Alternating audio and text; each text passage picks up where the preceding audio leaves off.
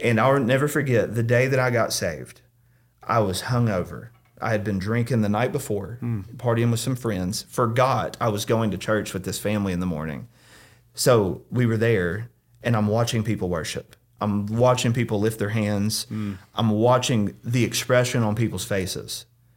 Like it was real. Yeah. And I'm just like, why do they do that? Why, why do they worship the way they worship? Why do they do these things?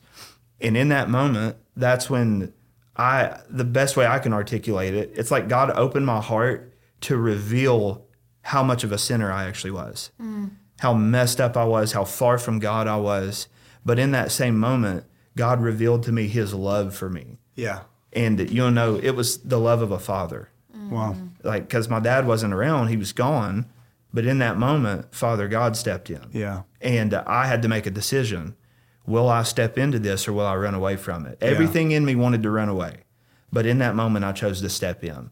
And i was just wrapped in the arms of a father for the very first time. And that was the day that i surrendered my heart to jesus. And that was happening during a worship portion. It, like pastor didn't come out and say every head bowed every eye closed prayed Yeah. this prayer.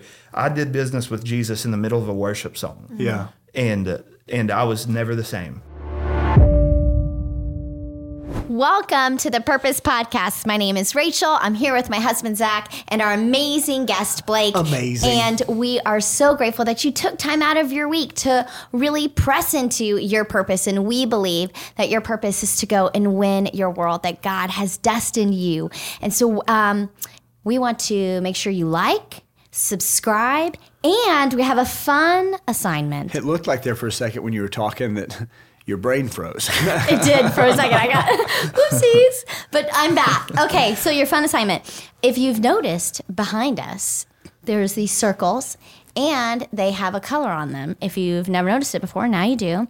But there's color options. Mm-hmm. What is your favorite color that we put on the background? And we want you to comment that in the comment sections. What's the best color that we use? yeah, and there, there's probably a significant amount of people who don't watch it on the on video, so they're listening. You're And listening so- right now. You'll have to click the link and go to the YouTube and comment and look And at it. comment, yeah. Or you can just rate us five stars. Yeah.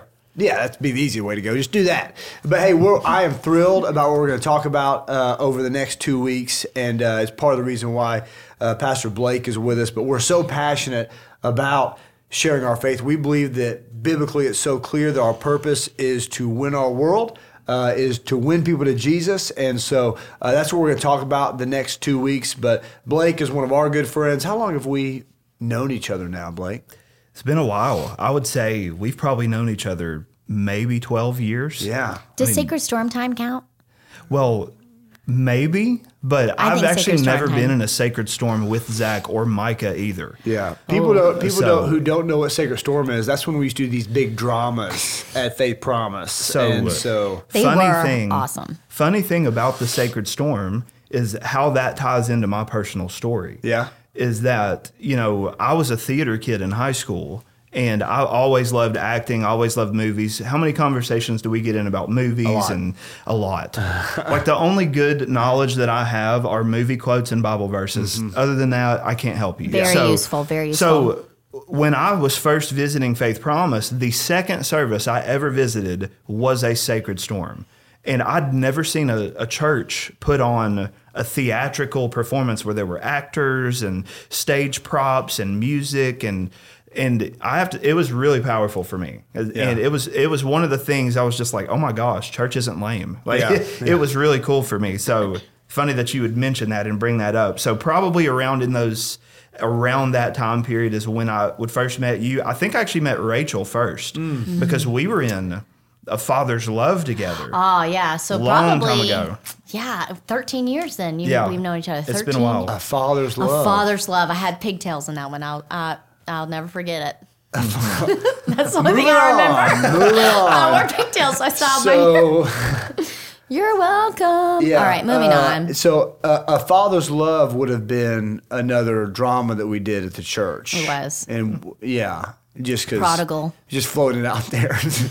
I you know I Yeah, that's what it was. It's about It was a Jesus, prodigal God's love for story. us, is It what that was. was. It was. Um, and so, now uh, that you say that. so, yeah, well, you guys just like very ambiguously moving on. Okay. Great. uh, well, we're done with the podcast. we'll try uh, again. No, no, no. So, so I, I do think this is great. So the the topic for today is what it what it means to be sent into the world as a witness. And so, just to set it up, and then I'm going to ask Blake to share part of his testimony because it, it's very powerful. But so, what it means to be sent into the world as a witness.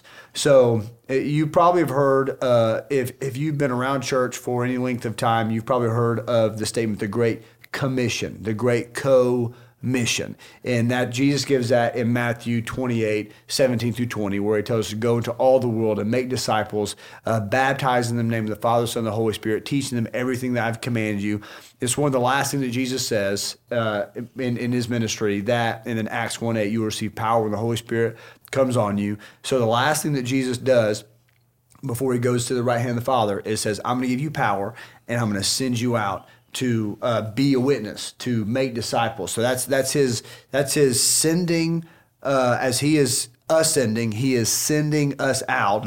But but church, if if you've been in church for a while, church as we know it, by and large, is what is referred to as come and see, like where you invite people to come and see Jesus and come experience Jesus as uh, proclaimed by a pastor. You know, so uh, again, Faith Promise was, was started by my dad and mom, Pastor Chris, who is an unbelievably anointed evangelist. And so, it, but really in that heyday, people would invite their friends to come hear dad's story, hear him share the gospel. But now people are a little bit more leery of these uh, big organized religion. Now there's a lot more negativity around Jesus and the church, at least perceived. And so, but uh, again, going all the way back, Jesus' original design was for us to be sent out. And actually, Blake, I know you got saved at Faith Promise, but part of you got saved at Faith Promise, and then we're gonna we're gonna give some very practical things today. But part of the reason you were able to be a part of Faith Promise is because a family was sent as a witness. Can you tell us a little bit about how you came to know Jesus and the Kendricks? Oh yeah, absolutely. So for me, it's like I've lived in in this region of East Tennessee. Grew up in North Knoxville. You know, I had a great mom and dad, but it's like our family that you know was was picture perfect when I was young. But it, when things came out about what was really happening behind the scenes, that really kind of drove us apart. And uh, as I grew up, I'd never known what healthy family looked like. So really, I, that was like the greatest desire of my heart was to have a, a healthy family. And of course, in my story, there's a lot of just the like the prodigal's story from Luke 15, where I just chased so many things, and I'd pursued, you know, drugs, alcohol. I'd pursued just a crazy wild lifestyle, and all deep down in my heart, though, all I wanted was to have a home and I wanted to have a healthy family and a so I just I never knew what that was like. So when I at the end of high school, I believed it was my responsibility to create that on my own. So I actually got married to a girl that I was dating at the time. I was 19 years old. And again, I, I didn't know what a marriage looked like. I didn't know what a healthy household. I just thought all you needed was love and you'll just figure it out as you go. And uh, that worked out well. So I I I got into this this lifestyle thinking that everything I needed was going to be with a wife, with this home, we'll build this new future and this new family. But of course, I didn't know how to sustain that. That ended up falling apart. And so once that fell apart, I just dove deeper into living unrestrained, just more alcohol, more drugs, more just don't even care because it seems like the most important people in my life didn't care. Yeah. So why should I? Right? Right. So anyway, I ended up running into some friends that I went to high school with and we started hanging out and they would invite me to spend time with their family. And the cool thing about their family is they were Christians and they went to this church called Faith Promise. And they just said, Hey, why don't you come and experience what we get to experience? You know, they they did not sit me down and tell me about Jesus. I just saw how they lived and I mm-hmm. saw how they treated each other, how they loved each other. And it, it was just unlike anything I'd ever seen before. And so when I came to Faith Promise, not only did I see a family that followed Jesus, I saw people who looked just like I did, just normal, everyday person, but they had something I didn't have. Yeah. They looked like they actually loved and believed God. Yeah. They believed in Him. And so there was a couple times that I had come with them, and it was, you know, if you come to Faith Promise for the first time and your only experience of church is like suits and unhappiness, like when people are in a church service, it's very it's very rare to see people standing in jeans and joyful. Yeah, it was very rare, and so it was just cool to watch people engage in worship and it be something that was real. Yeah. like they wanted to be there. Right. And I'll never forget the day that I got saved. I was hungover. I had been drinking the night before, partying with some friends. Forgot I was going to church with this family in the morning. So we were there, and I'm watching people worship. I'm watching people lift their hands. I'm watching the expression on people's faces. Like it was real. Yeah. And I'm just like, why do they do that? Why, why do they worship the way they worship? Why do they do these things? And in that moment, that's when I, the best way I can articulate it, it's like God opened my heart to reveal how much of a sinner I actually was, how messed up I was, how far from God I was. But in that same moment, God revealed to me his love for me. Yeah. And you'll know, it was the love of a father Wow. like because my dad wasn't around he was gone but in that moment father god stepped in Yeah. and uh, i had to make a decision will i step into this or will i run away from it? Everything in me wanted to run away but in that moment i chose to step in. And i was just wrapped in the arms of a father for the very first time. And that was the day that i surrendered my heart to jesus. And that was happening during a worship portion. It, like pastor didn't come out and say every head bowed every eye closed prayed Yeah. this prayer. I did business with jesus in the middle of a worship song. Yeah. and uh, and i was never the same Yeah. after that one day that was 13 years ago Well, let me ask you something, Yeah. and I think this is I didn't have, but it, it'll apply a little bit later. Mm-hmm. But it sounds like part of what God used to reveal your like your moral state, like your you're dead to sin, mm-hmm. was it was a comparison to life of the people around you. You know, so like there are people worshiping around you, and they're you know raising your hands. There's not anything like if me sitting here doing this, there's nothing powerful about me raising my hands, but for mm-hmm. you watching like somebody live alive was very different than you feeling dead. I think that we're, you know, because we're always like really saying, hey, don't compare yourself, which there's some truth to that. Like comparison is a killer and don't just wish you were somebody else.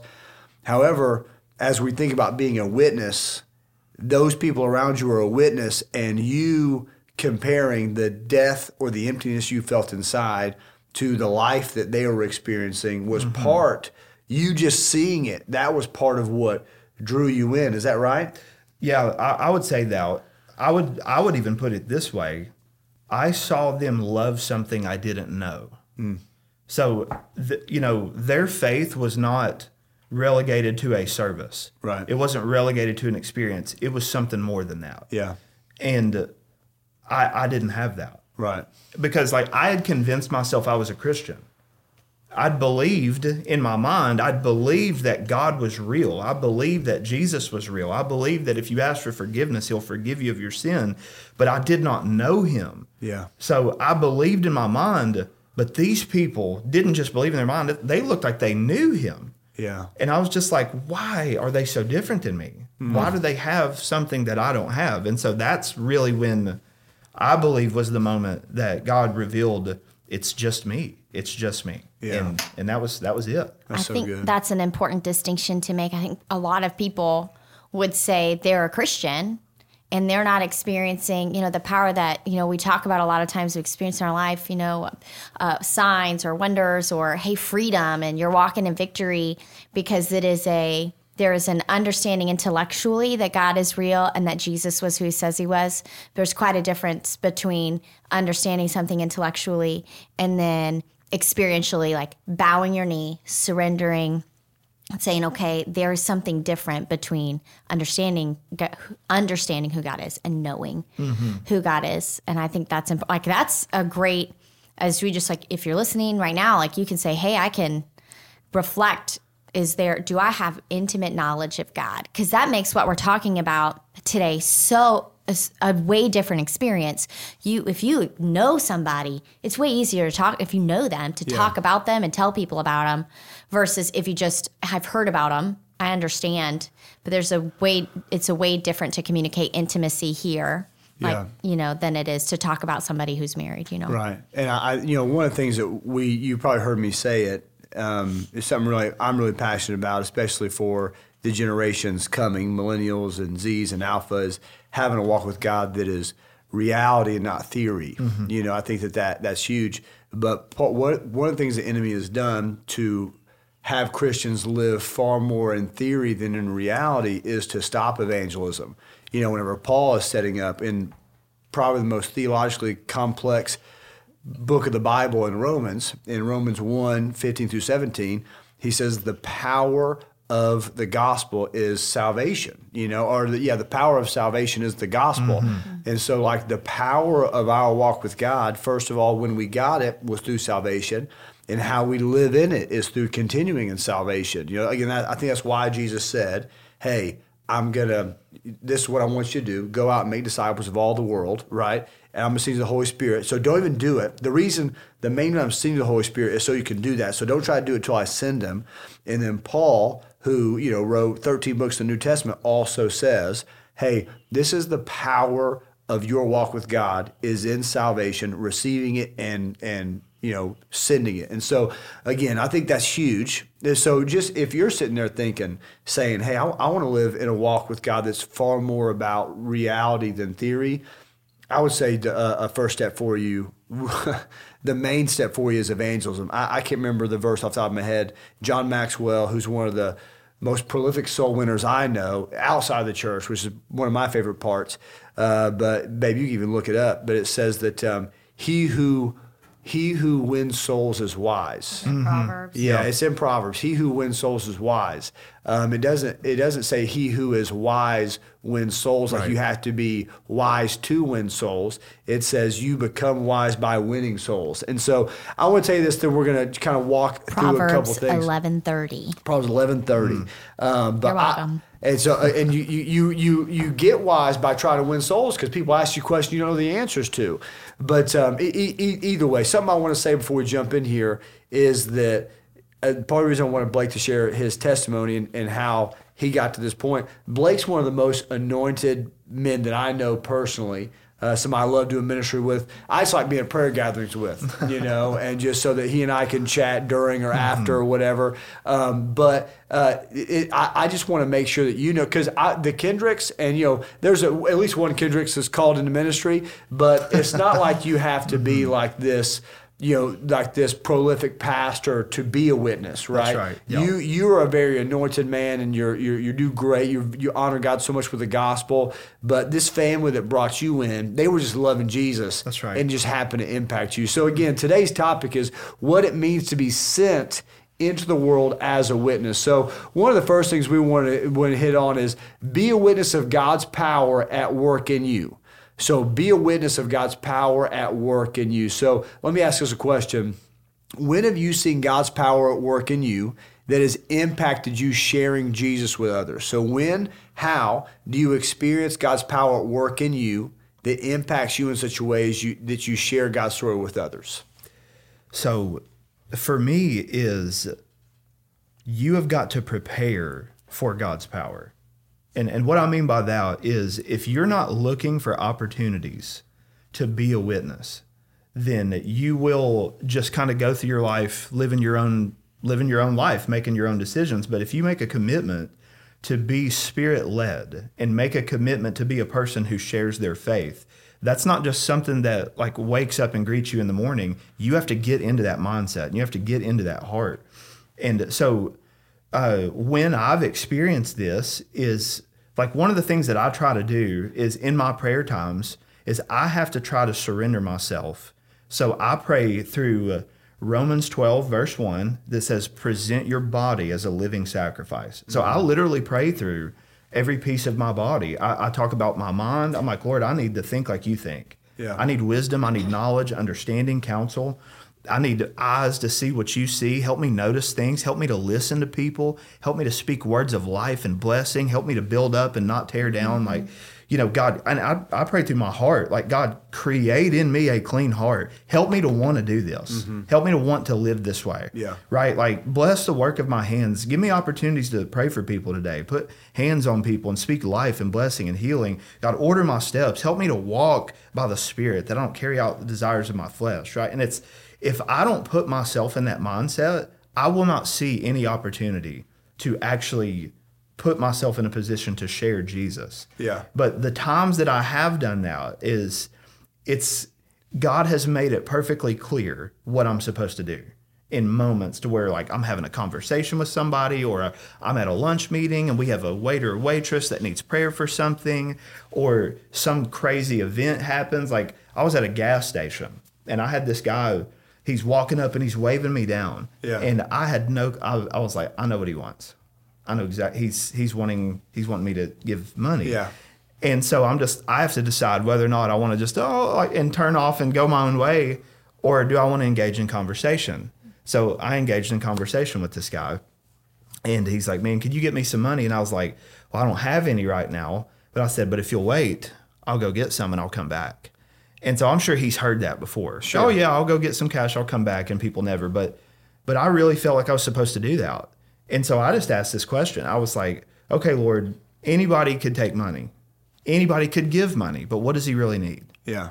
And had I not put myself in a position, I don't think I could have heard what he needs. Right. So anyway, what I believe I heard was just make space to pray for him. I was like, okay. So I I did that. I, I came back and uh, uh, we're in a Kroger parking lot, and I get out of my car and we're standing there, and he's walking up, and he comes up to me and he's like, "Oh man, thanks so much." I said, "Hold up, I will give you this money if you'll give me an opportunity to share my faith with you." Yeah. I had a captive audience. It's like, what else does he have to do that day, right? So he's he's waiting, and uh, I shared my faith with him. Just the same kind of testimony right there that I just shared with you a couple minutes ago. And I asked him, "Do you have a story like that?" And he said, "Yes." That he had been born again, and and so we just kind of exchanged. And I just said, "Hey, what do you need prayer for today?" And he just said, Man, my back is killing me right now. And I said, Well, I believe in a God that heals. Can I lay hands on you and ask the Lord to heal you? Right. And so uh, I did that. We're, we're standing in the middle of a parking lot. Cars are going around us, like not in a spot, Right. in the middle of where cars drive. We're just standing there, and cars are going all around us. And uh, I prayed with my eyes open, had hands on this man, just speaking healing over his body. And he gets up and he twists and he turns. And he's, he's like, man, it feels better. And I was like, how much better? Anyway, what ended up happening was uh, he he said that he felt like the Lord healed his body, and I looked at him and I was like, dude, remember, God loves you, Yeah. and He's got a plan. He still wants to use you, no matter what state that you're in. And uh, so it's like, had I'm not prepared, I don't think I would have had an opportunity to share my faith, but also Right. ask the Lord to do something unique, Yeah. in and through Him. Yeah. So what, what's that look like for you, babe? I, well, I would just say radical obedience, and I this in our life has always been what has opened up opportunity because we just when you radically obey God, things just look different in your life. So. Um, in high school, living like a, a set apart life, not not participating in things, um, choosing to um, dress and talk different, and that set up a, a lot of opportunity um, to evangelize. But then as we like, there are just lots of areas in our life where we choose to be radically obedient, and people want to know why. Like people are curious. I'm always curious. I love to know stuff. Yeah. Sorry, I banged the table. I love I love to know things, and people want to know like why do you do that? It's so weird. And really, and it's it's out of like they're curious and also sometimes um, antagonistic. But I I'll take an opportunity. I love to talk, so I'll Yeah. tell you why I do what I do, and when I can share with you what God's led me to, what the Word has said, and how it's convicted me, or what God's led me to, and I believe He's spoken to me, and I can tell you, hey, we just we really believe God's led us to buy this crack house, and then we're gonna flip it, and that is ridiculous, and you know seems strange to you. The, hey, we have other opportunities. We could have bought this other house that's already done and finished, but instead, you know, we choose to we're choosing to honor what God's asked us to do, and we don't always understand it in the moment. And then when we're radically obedient and then we watch God work in the middle of that, it gives us opportunity people because people see in our life what we do. And so we have a literally our life is this just like when you're talking about the Kendricks, like they loved this God. They knew this God. And so we know this God. And when he asks us to do things and we're obedient, we exemplify and we play out literally the relational part of knowing Jesus. We get to glorify God when he answers prayer when he asks us to do things and we get to honor him not just in our actions but also with our words yeah again we want what we're talking about right now is being a witness of god's power at work in you so blake let me let me see if you can remember back because mm-hmm. i wouldn't say you know again we've been we've been around each other for 12 years or so and uh, I know you've you've always been charismatic and kind of out there, and probably more willing to make a fool of yourself than most, right? But I don't I don't remember you being as bold as you are now, right? Correct. So like your boldness, and in turn your anointing. I feel like I've watched it expand, and I'd say over the last three or four years, really exponentially mm-hmm. expand, and not just in your preaching, but just in your life, sure. right? And so uh, you, you got a lot of people who want to take that step. So, and I, you, you gave you gave a practical step of, hey, I pray Romans 12, 1, which Romans 12, 1 and 2, unbelievable. Mm-hmm. Yeah. But see if you can push back a little bit more. So, how what were some steps that you were doing? What were some things that you were doing to set yourself up to be a witness of God's power at work in you that has led you down this road of transformation that's led into evangelism? Sure. Uh, I would say the really the first step that kind of started me on the path towards wanting to be a person who would share my faith is creating a list of people in my life that were far from God, mm-hmm. and uh, and not only that, but also really trying to articulate what my Jesus story is. Yeah, you know, so really at first understanding because like you know I, I I've grown up in this church quite a bit. Essentially, yeah. like when I when I got saved, so I would constantly hear pastor talk about who are the lost people in your life that you're mm-hmm. praying for, right? Or who's the last person you've shared your story with, you yeah. know, your testimony. And so, I remember when I first got saved, I worked in construction. You know, I'm building mm-hmm. houses, right? So. I, I, was made well aware of how many people that were lost around me every single day and yeah. every single moment. And so this just made an opportunity for me to not get frustrated by just who they are in the work environment, but to really go behind the scenes and just to make a list of people that I would just love to see come to Jesus. And so yeah. that's that's really where it started is is I would pray for people, but I would even ask, you know, how can I pray for you? Yeah. Like what's going on in your life that you need prayer for right now? And so yeah. th- those are probably the small beginning stages yeah. that have really helped me out a lot. And I think that, again, if you haven't done that, I think that that is, a, I would say, a pretty rudimentary step. Hey, who are some people in my life that don't know Jesus? And then, you know, one of our values at Faith Promise in our family is we love people. And then one of the handles that we use for that is we pray for people. And so I think I something love something that Pastor Kyle says, who's one of our great friends, but he says before you talk to people about people, talk to God about people. Mm-hmm. You know, and I think that that's huge. But well, in your voice, you could tell like God gave you a grace. He rescued you.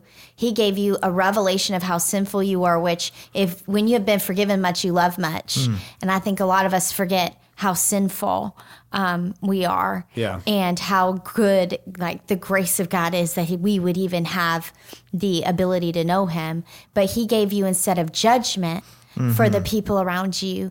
You you received a grace and a compassion for where they were, and so instead of making a list of the things you wish they would beha- uh, they would modify in their behavior, mm-hmm. you made a list of people you just wish would know Jesus like you knew Jesus, mm-hmm. yeah. like they they that they were loved, that they were held, like you were held by by God's love, that they would be known like that, mm-hmm. and when your heart posture is like that, because people can tell people know if you just want them to be better, you just mm-hmm. want to be different, if you're trying to fix them, or if you truly want them to know who God is. Yeah. And so, if your list, I would just um, challenge us really like in our posture, our heart posture, like asking God to give us compassion and grace they, for the people who are lost and not frust- like that we would not be um, so arrogant to walk in judgment Yeah. but that we would remember like we we love god so much because we've been forgiven so much Yeah. and what it was like and every day i get to like wake up and be a new creation every day i'm forgiven i don't have to walk in shame and so i want that for the people around me Yeah. And if that's what you're known as, because that's what makes it, you know, we hear about people who talk about, they ask, How can I pray for you? And people say, You should keep that at home or whatever. But then at work, when something bad happens, mm-hmm. you're known. So, like Zac, you're known at the gym as the, the pastor guy. So mm-hmm. people know if they need prayer, they never talk to you, Well, and that that's unless they need something. Mm-hmm. that's been my experience. That was my experience where I worked out. Is there would be many people that would come onto the team that I specifically worked on, and uh, you know you were constantly getting turnover, like, and you're getting all different types of people. I remember we had uh, agnostic people, we had atheist people, and as soon as they found out that I was a Christian, one of the things that they were just like, "Well, you're not going to be a jerk to me, are you?" That was like their first Right. response, and I was like, "I." I'm not even allowed to do that to you. like I, I don't have I'll be permission. the last one. That's exactly I don't right. have permission to treat you That's that way. hilarious. That's so and, good. And so anyway, and over time, here's what would happen. I would have tons of conversations with these guys, and they would ask me questions, and and of course, I don't have all the answers, Right. but I would just do my best to just try to show respect and honor. Right. But eventually, something in their life would go wrong. There was one guy specifically, he was so against God. And, and I love this dude. I'd, I'd pray for him. He even said to me one day while we were working on the roof, is he's like, man, I don't have any clue why people think that there's a God. Like, I need to see some type of evidence. Right. I need to see some type of proof. I looked at him and I said, bro, I'm your proof. Yeah. I don't know what else to say. I'm your proof. Right. And he's like, well, bro, good luck. I'm not trying to be rude, but good luck. That guy called me one That's day right. and he said, my sister is in a terrible, terrible place right now. Will you pray for her? And I'm like, Uh-huh. are you asking me to pray to the God you don't believe in? And he, 100%. and he says, I guess I am. Yeah. And I did. Yeah. And, uh, so, and you weren't rude. No. You weren't unkind. You No. met his need. Mm-hmm. And I th- like that's when we see Jesus walking around in the Gospels. He is compassion. He looked upon. He looked at them and had compassion for them, and then he met their need. He prayed with them, healed them. He didn't ask them to perform a certain way for him first, uh, before he would share the good news. Yeah, I think that's huge. There, there's a, a study I read recently, and um, the the essentially it gave these list of questions, and it asked like what, um, and the the answer is like what percent of people that these things cause them not to believe in Jesus. So one of the questions that they asked, "Does this cause you not to believe?" was the hypocrisy of religious people, and 42% of people with no faith, which is who we're most after, which is the highest one of I think there's probably 15 questions on here, and by far the highest thing that caused them not to believe, 42% was the hypocrisy of religious people. Well, that should, and if I can just be really, um, if I can just really challenge us, that should grieve our hearts, and we should repent. Like that should be our first thing. Is Lord, because there have I have had that moment where I have recognized, like Lord, I have walked with so much judgment and so much unkindness toward people who literally don't even know you, and I repent. I like I repented. I said, God, I don't want to be that. That's not your heart. That's not the heart you gave me. And God's so faithful and gracious. He forgives us. And then we get to go and live. We don't have to do anything else. We just get to walk in the anointing he gave us through the Holy Spirit. And so right now, like we should, as the people of God, repent for the judgment and the um, pride that we've walked with and ask God to give us a new heart, a soft heart, Yeah. one of compassion for people. Right. Yeah, because one of the things we're going to talk about today, and, and we'll just hit on it briefly because there's something else I want to make sure we expound on, but one of them was being a witness of how God's story changed your story. And what I would say is that um, love and judgment can't coexist. You really, you really, you can't be both of those things at the same time. And so, like, whenever you say, which I, we've all been there, but whenever you say, like, hey, I've judged these people, I've hated these people, mm-hmm. like, I mean, you know, you don't, it, it's really hard to know somebody well and to hear why they are the way they are and take that stance on them. So again, what, whatever your hot button issue is, whether it, if it's if it's uh, if it's a transgender deal, if it's people deconstructing faith, if it's religious hip, hip you know hypocrites, whatever it might be. I mean that that would be my question. I, my well, my deal is it seems like believers we've so bubbled ourselves in with just all of our friends are Christians. You know, there's somebody who I love because we're, we're, pushing each other on evangelism here. We want to lead the way. And somebody I love, and she is in love with Jesus, and she's been radically transformed. But when I was pushing her on sharing her faith, she said, Zac, I have a garage door opener. I hit it to leave. I pull out. I come to work at church. I go to small group with other Christians, and I go home. I hit the garage door. I pull in. I hit it again. It shuts. And so we just it's again what a, what a trick by the enemy to insulate us from people who don't know Jesus because being a witness of how God has changed your story, I think for a lot of us we forget that God did change our story. Mm-hmm. You know, like at some point, and maybe maybe everybody else is just more God than me, but at some point your natural thought is that ah, like I I deserve where I'm at now. Like where I'm at oh, now, yeah, like like on. I I deserve this, and so like anything below that, you're like, gosh, what what what are they what are they doing?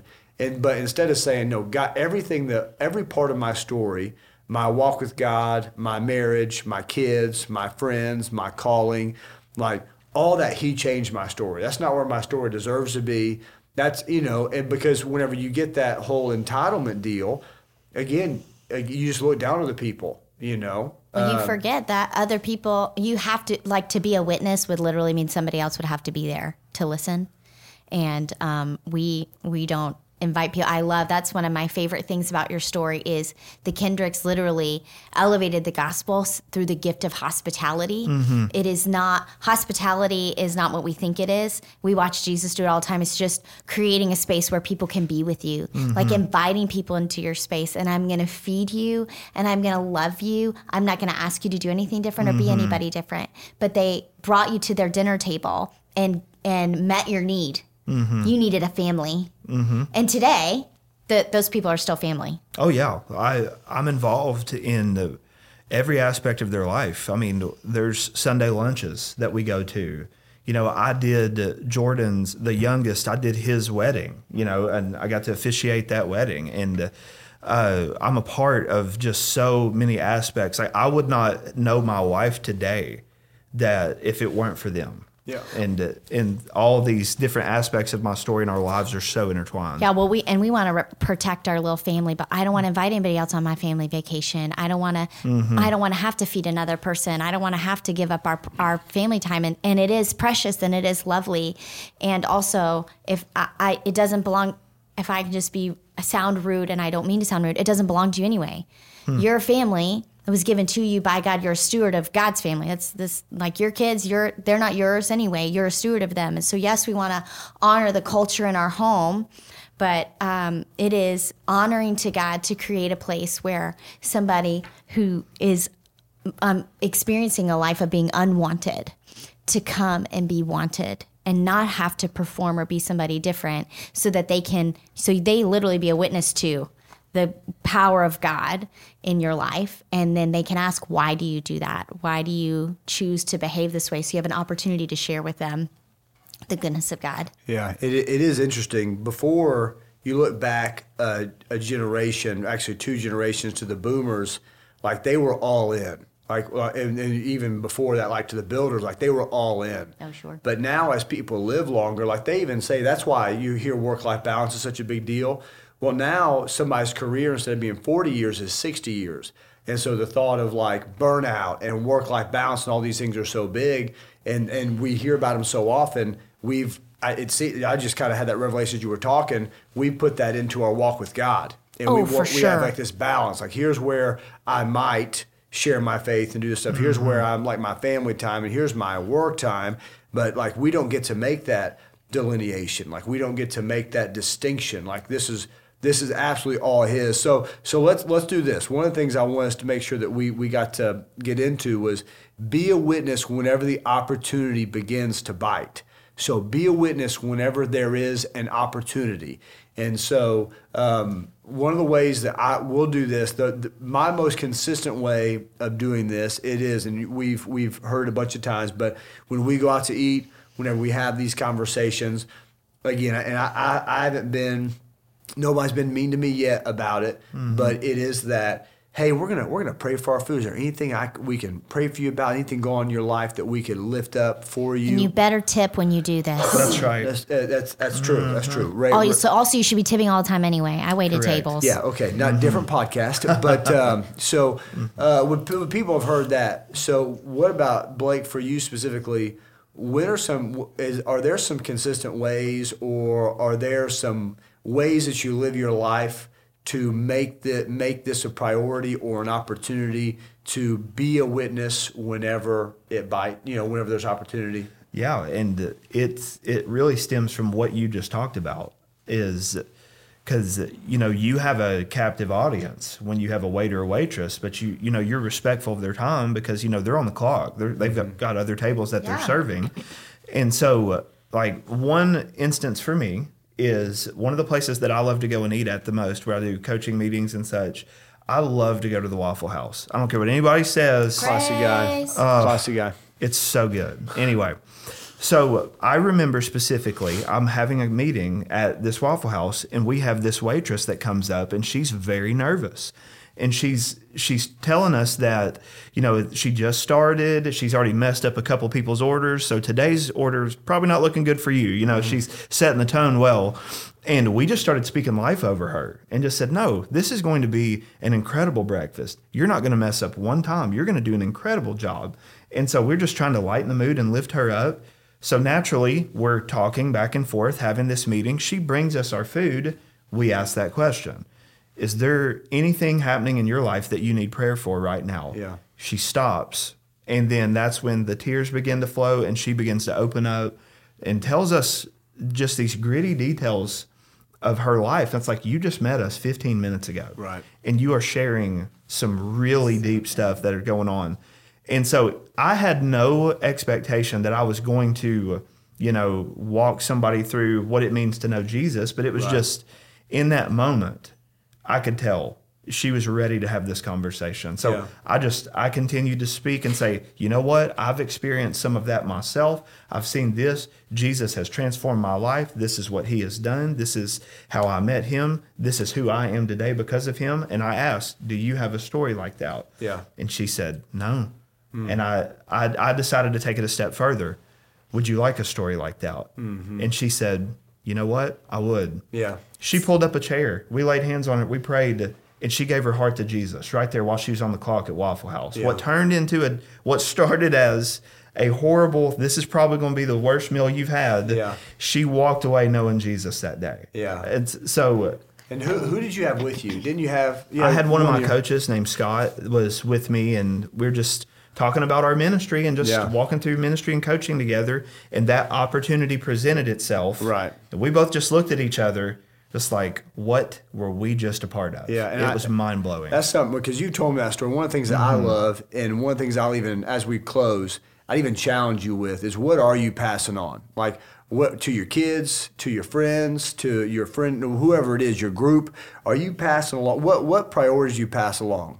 Like what do I want people to know about me? That I'm a hard worker, that I love my wife, that I love my kids, I want to be fit, or that I'm a soul winner. Hmm. You know, and like you, you you don't you don't pass that along by what you what you say you pass that along by what you value and then what you show and you know man we're, we're called we are called ambassadors 2 corinthians 5.20 we are therefore christ ambassadors i love this as though christ were making his appeal through us. We implore you on Christ's behalf, be reconciled to God. And so, as we talk today about what it means to be a witness sent out into the world, that's you. That is biblical definition, your purpose to win your world. And so, as we lead to Easter, I want to encourage you. Uh, I pray that you bring people to Easter that you've already won to Jesus. Uh, that it's not just coming for them to hear the gospel there, which they will, but that you're that you are bringing people to be baptized or just to celebrate, just to enter them into a life of believers that you've already led to the Lord. We believe in you. Uh, and we believe in your purpose to win the world. So we love you so much. You are a witness that Jesus and empowered by the Holy Spirit is being sent out to win your world. We love you so much. We'll see you next time.